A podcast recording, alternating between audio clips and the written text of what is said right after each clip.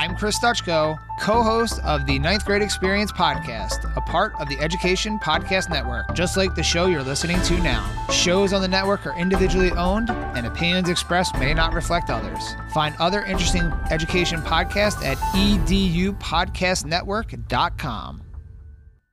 In the 36 years I was teaching, I had students coming into my seventh grade class who are reading at the third or fourth grade level. And so many of those kids who are reading at that grade level have been struggling all of their elementary careers. So they have this culture of failure now. They just think school's too hard, it's too boring, and they quit. And they just give up. It's like, I always fail, so why should I try? So, what are we supposed to do with these kids at third grade who do not pass? Uh, do we, do we just move them along or do we hold them back until they improve?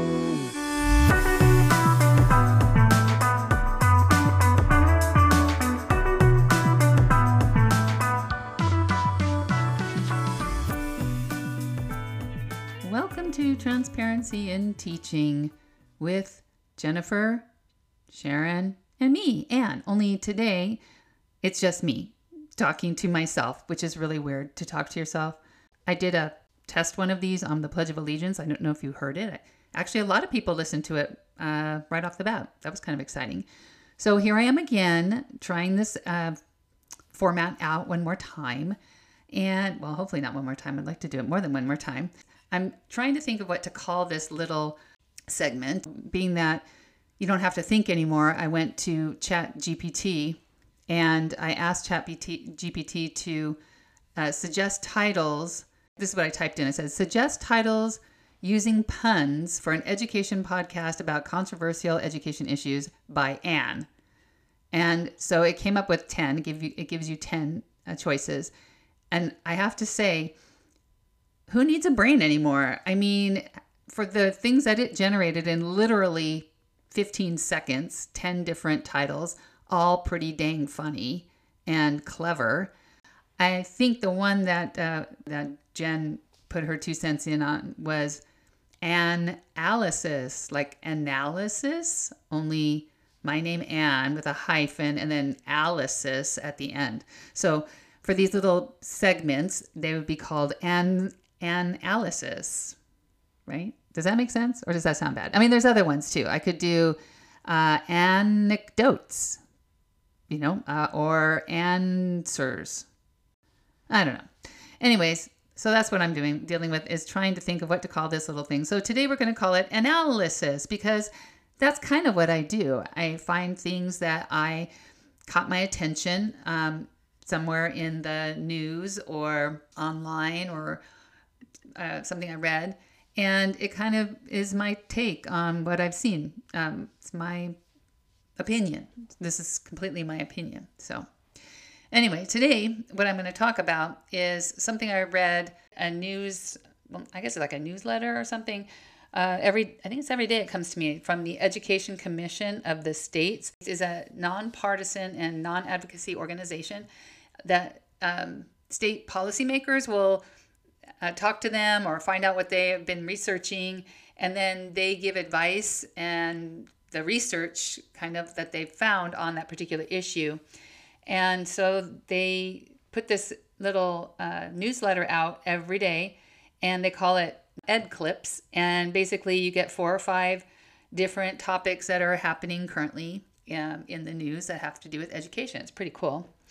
In any case, um, one that caught my attention today was having to do with something that's coming up for a lot of schools right now, which is state testing, but more towards the focus of retention and specifically using some kind of a test on third graders.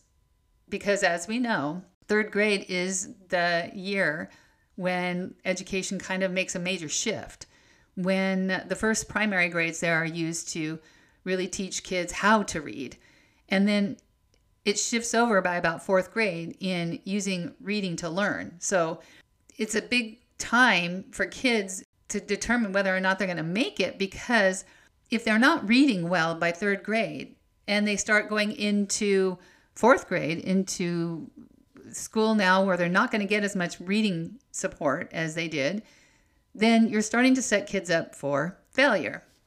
Interestingly enough, what the what the news article was that I looked at had to do with Tennessee and some other states like Michigan that are currently debating on dealing with students who are not reading at grade level by third grade.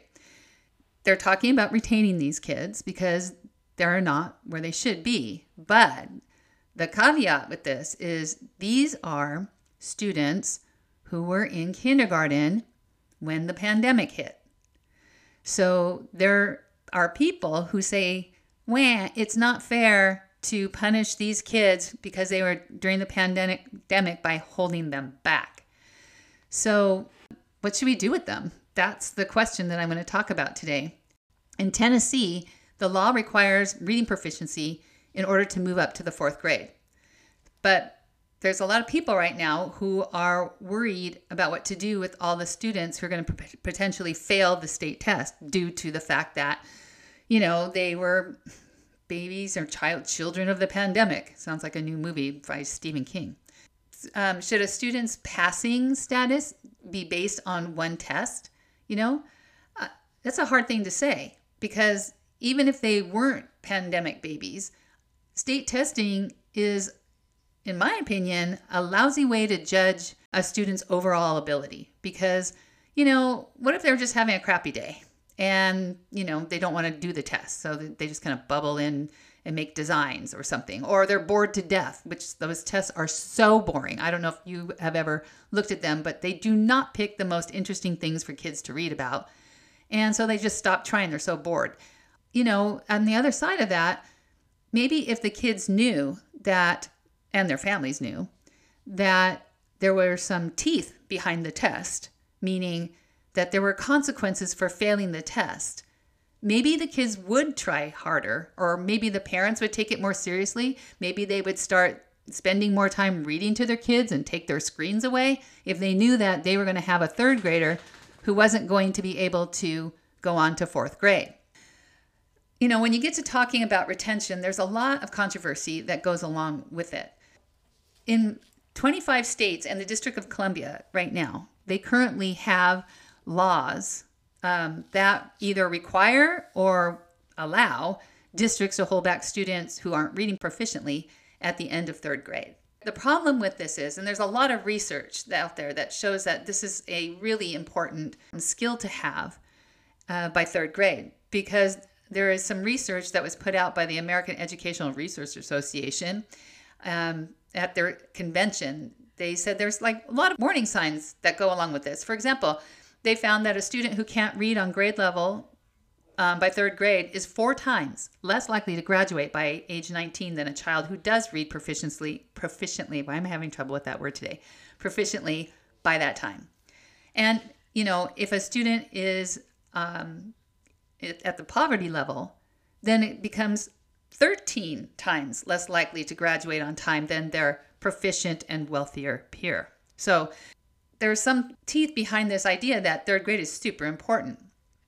But on the other half of this, there was a study done by um, Katharine Strunk, who works at the Michigan State University. She's a professor, and she was tracking the impl- implementation of, of this law in Michigan and came up with some things that say here's why you should not do third grade retention. She said, when the law went into effect in Michigan, only 1% of the students who were eligible for retention were ultimately held back. So, you know, you've got this law and it's supposed to protect kids, but they're still moving 99% of the kids forward who are not reading at grade level. She also said that the costs that go along with students repeating the grade outweigh the benefits. Because what are you going to do? Where are you going to put those kids? If you have all these kids who are going to not pass third grade, they have to be somewhere next year, right? They have to have another, they have to have more classrooms, they're going to have to have more teachers, they're going to have to have more resources. So, does that make sense? What are you going to do if you actually are going to stick to that? What are you going to do with those third graders that aren't going to go on. Another researcher at Michigan, apparently, you know, Michigan's one of the states that are looking at these laws and making them uh, deciding whether to repeal them. Gabrielle Della Vecchia, um, she reviewed evidence from a 2018 study linking retention to higher dropout rate. And it, this was especially true among Black and Hispanic girls. So, students who had been held back in third grade had a higher uh, dropout rate later on in high school because of that. I'm sure that if you were to look at how the retention was done, you know, that would tell you something about why this is true. So here's a problem. Right now, most schools just do social promotion. That means that no matter what your kid gets, if it's all straight F's, they're still going to the next grade. So if that's the case, then I don't even know why we're bothering to give out grades. They mean nothing. But that's the way we're doing it right now. And I know this is a problem because in the 36 years I was teaching, I had students coming into my seventh grade class who are reading at the third or fourth grade level. Uh, and they struggle awful. And so many of those kids who are reading at that grade level have been struggling all of their elementary careers. So they have this culture of failure now. They just think school's too hard, it's too boring, and they quit. And they just give up.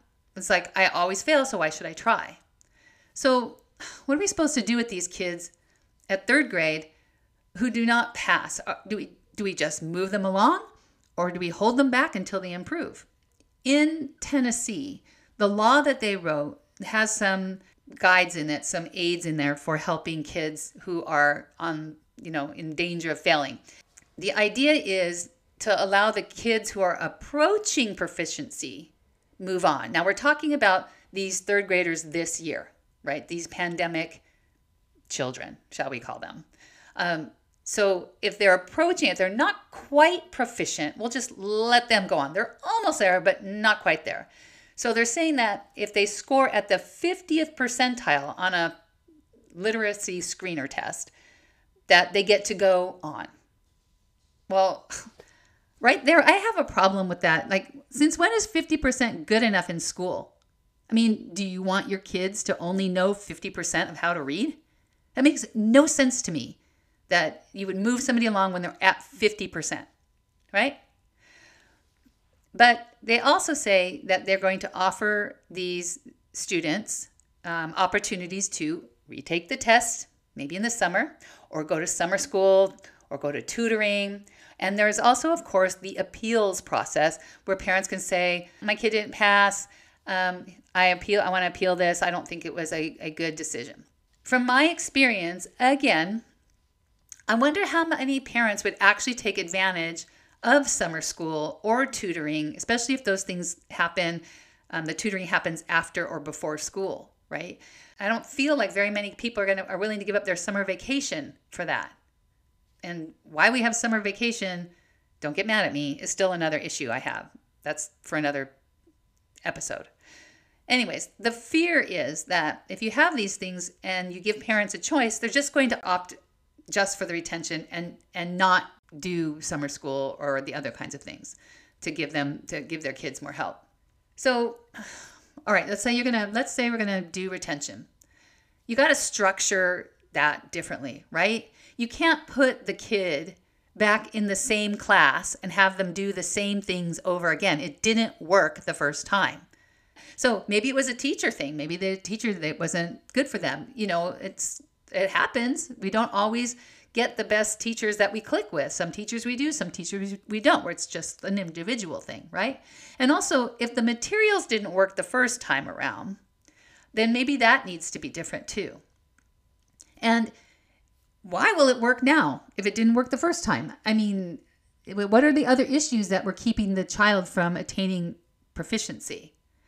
So I'm not sure retention is the ideal answer, but there definitely needs to be some accountability for making sure that kids can read before fourth grade.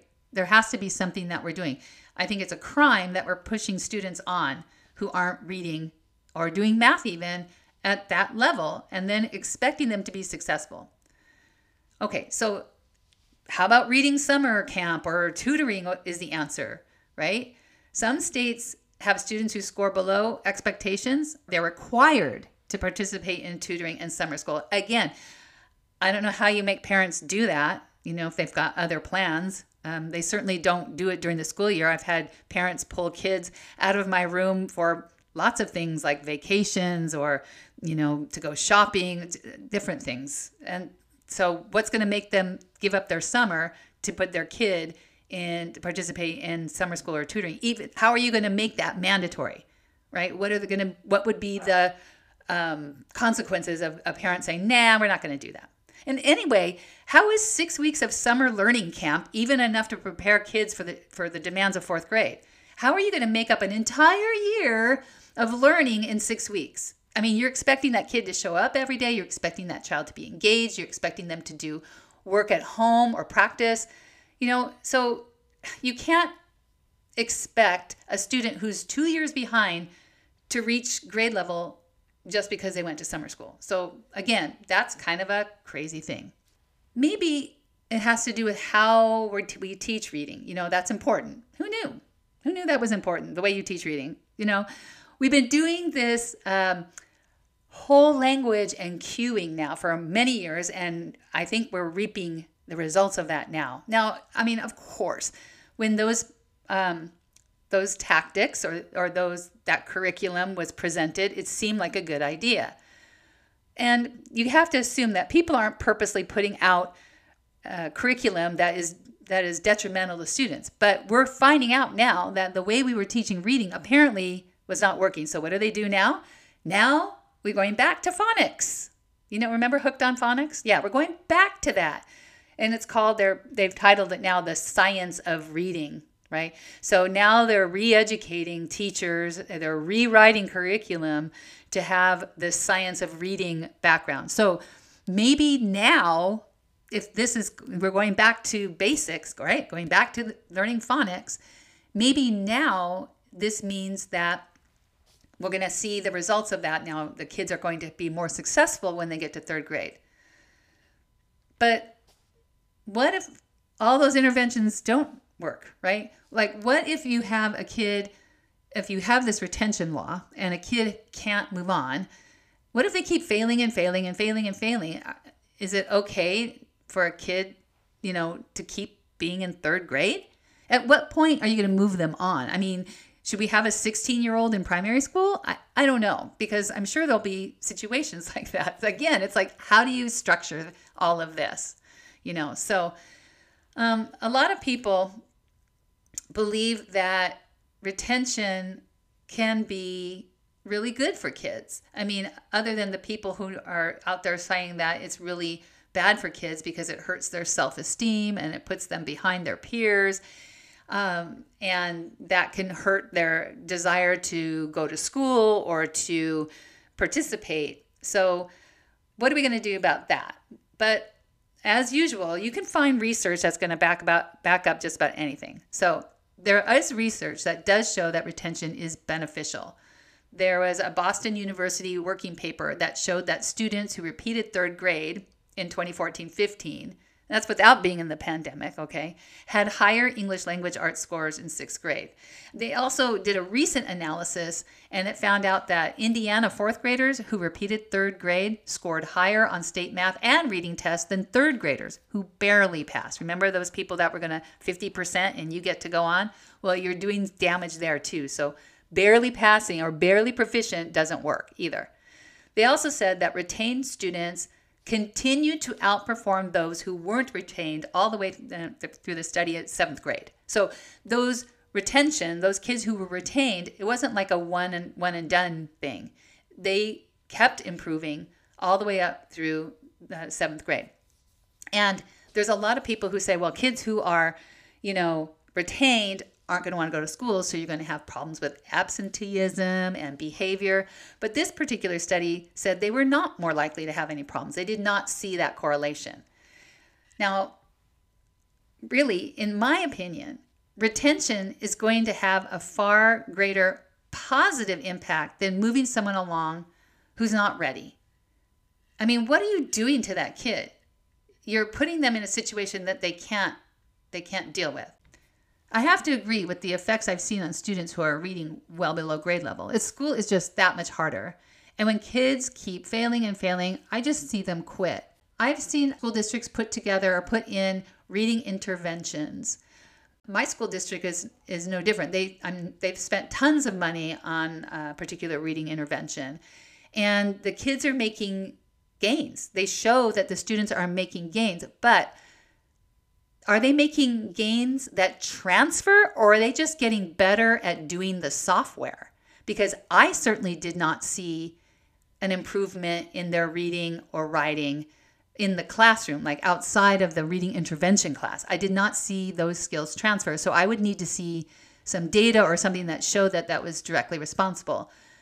If we talk about retention, going back to that, what if a kid, you know, does well in math and history, but they for some reason they don't read well, but they're still getting good grades and or doing well in these other courses. You know, an argument I guess you could say is that well they're not going to do well in those other classes because they read poorly and history and science and math even with word problems require reading. But if a student's doing well in those other courses, should we hold them back in those classes too? Are they going to have to repeat the entire third grade, everything over again, or just reading? You know, students who lost skills during the pandemic, you know, to come back to those kids that we were talking about at the beginning, they still need to be accountable for their reading. Why would you excuse that? Why would you say, no, let's not let's change the law. Let's let's let that law go by. Let's let these kids move on because they were in the pandemic. What are you talking about? Those kids are going to suffer the same thing as kids any other year who you pass along that did not do well. You know, you're you're you're assigning them the same fate of going to class and struggling over and over again. So, why would you do that? I feel like having kids not go on is punishing them for a, lifetime, perhaps, you know? So you do have people saying that holding kids back is punishing them for being victims of the pandemic. yeah, so what? Why again would you push through students who aren't ready, no matter what the cause is? What schools had was an opportunity at that time when schools started up again they could have done, and I think Sharon said this in one of our podcasts when we talked about retention versus social promotion. Um, she said, you know, the country had a chance to do a do over that year. Why didn't they just go, you know what? Nobody's moving on. We're going to pick up where we left off, and everybody's going to stay in that grade level. And then you get rid of that whole thing about, you know, not being with your peers because everybody's going to do the do over together. I don't know. I think that might have been a really good chance to have all of the things we learned from remote learning, the things we learned um, from how, how kids learned, you know, it, it would have been a great time to change things up. We had an opportunity to change things up, and we just went back to the same old fill in your explicative here. I wish we could do something more like I think it's Khan Lab School with Sal Khan, if you've heard of him. Uh, he has a he has a school where he's basically focused on what's called mastery learning. In other words, you don't move up by grade. So it's not based on your age, right? It's based on your knowledge. So they do away with the grades and they let kids move along in subject matters as they learn them. You know, it shouldn't matter what age you are. I don't know why we're so hung up on the age thing. Students should work at whatever level they are currently at, and they should not move on until they've mastered that subject. I mean, math, come on. Math is the same thing. One concept builds on the other next concept. And if you move kids on before they have mastered that concept, then math just becomes harder and harder and harder until the kids give up. You shouldn't be learning material that is age dependent, but it should be rather dependent on your ability to understand it. So if it takes kids 10 years to finish elementary or seven years to get through high school curriculum, you know, so be it. At least you know that the product comes out of the factory complete and it's not missing any pieces, you know? People argue that retention hurts, you know, little Bobby's self esteem. But you know what else hurts Bobby's self esteem? Being the only kid in the class or one of the kids in the class who doesn't get what's going on. that also hurts their self esteem. So, how does graduating students who cannot read or do basic math or have some understanding of how the world works, how does that benefit society? We're just creating a bunch of kids who don't know how to manage things because there's no consequences for not not doing what you're supposed to do. There's just no teeth behind it. So in any case, Tennessee and Michigan, don't debate getting rid of your retention laws. You need to keep those in place. And I think something needs to be done across the nation to make sure that we are not producing generations of illiterate people because that gives people no access to their future, right? They can't read contracts, they can't read job applications, they don't understand what's happening in the world. You've got to you've got to keep that up. So, yes, sorry pandemic little kids, do good on the test. Do your best because if you don't, we love you enough that we're not going to pass you along. If you liked this conversation, today. If you thought that I made some good points, I'd love to know how you feel about this issue of social promotion, especially when it comes to the pandemic babies that are coming through third grade now. Do they deserve to be um, held back or should they be moved on because they didn't really, you know, it wasn't their fault that they didn't learn to read properly? What do you think about this issue? Again, thanks for listening. Appreciate you. And until next time, that's the way I see it.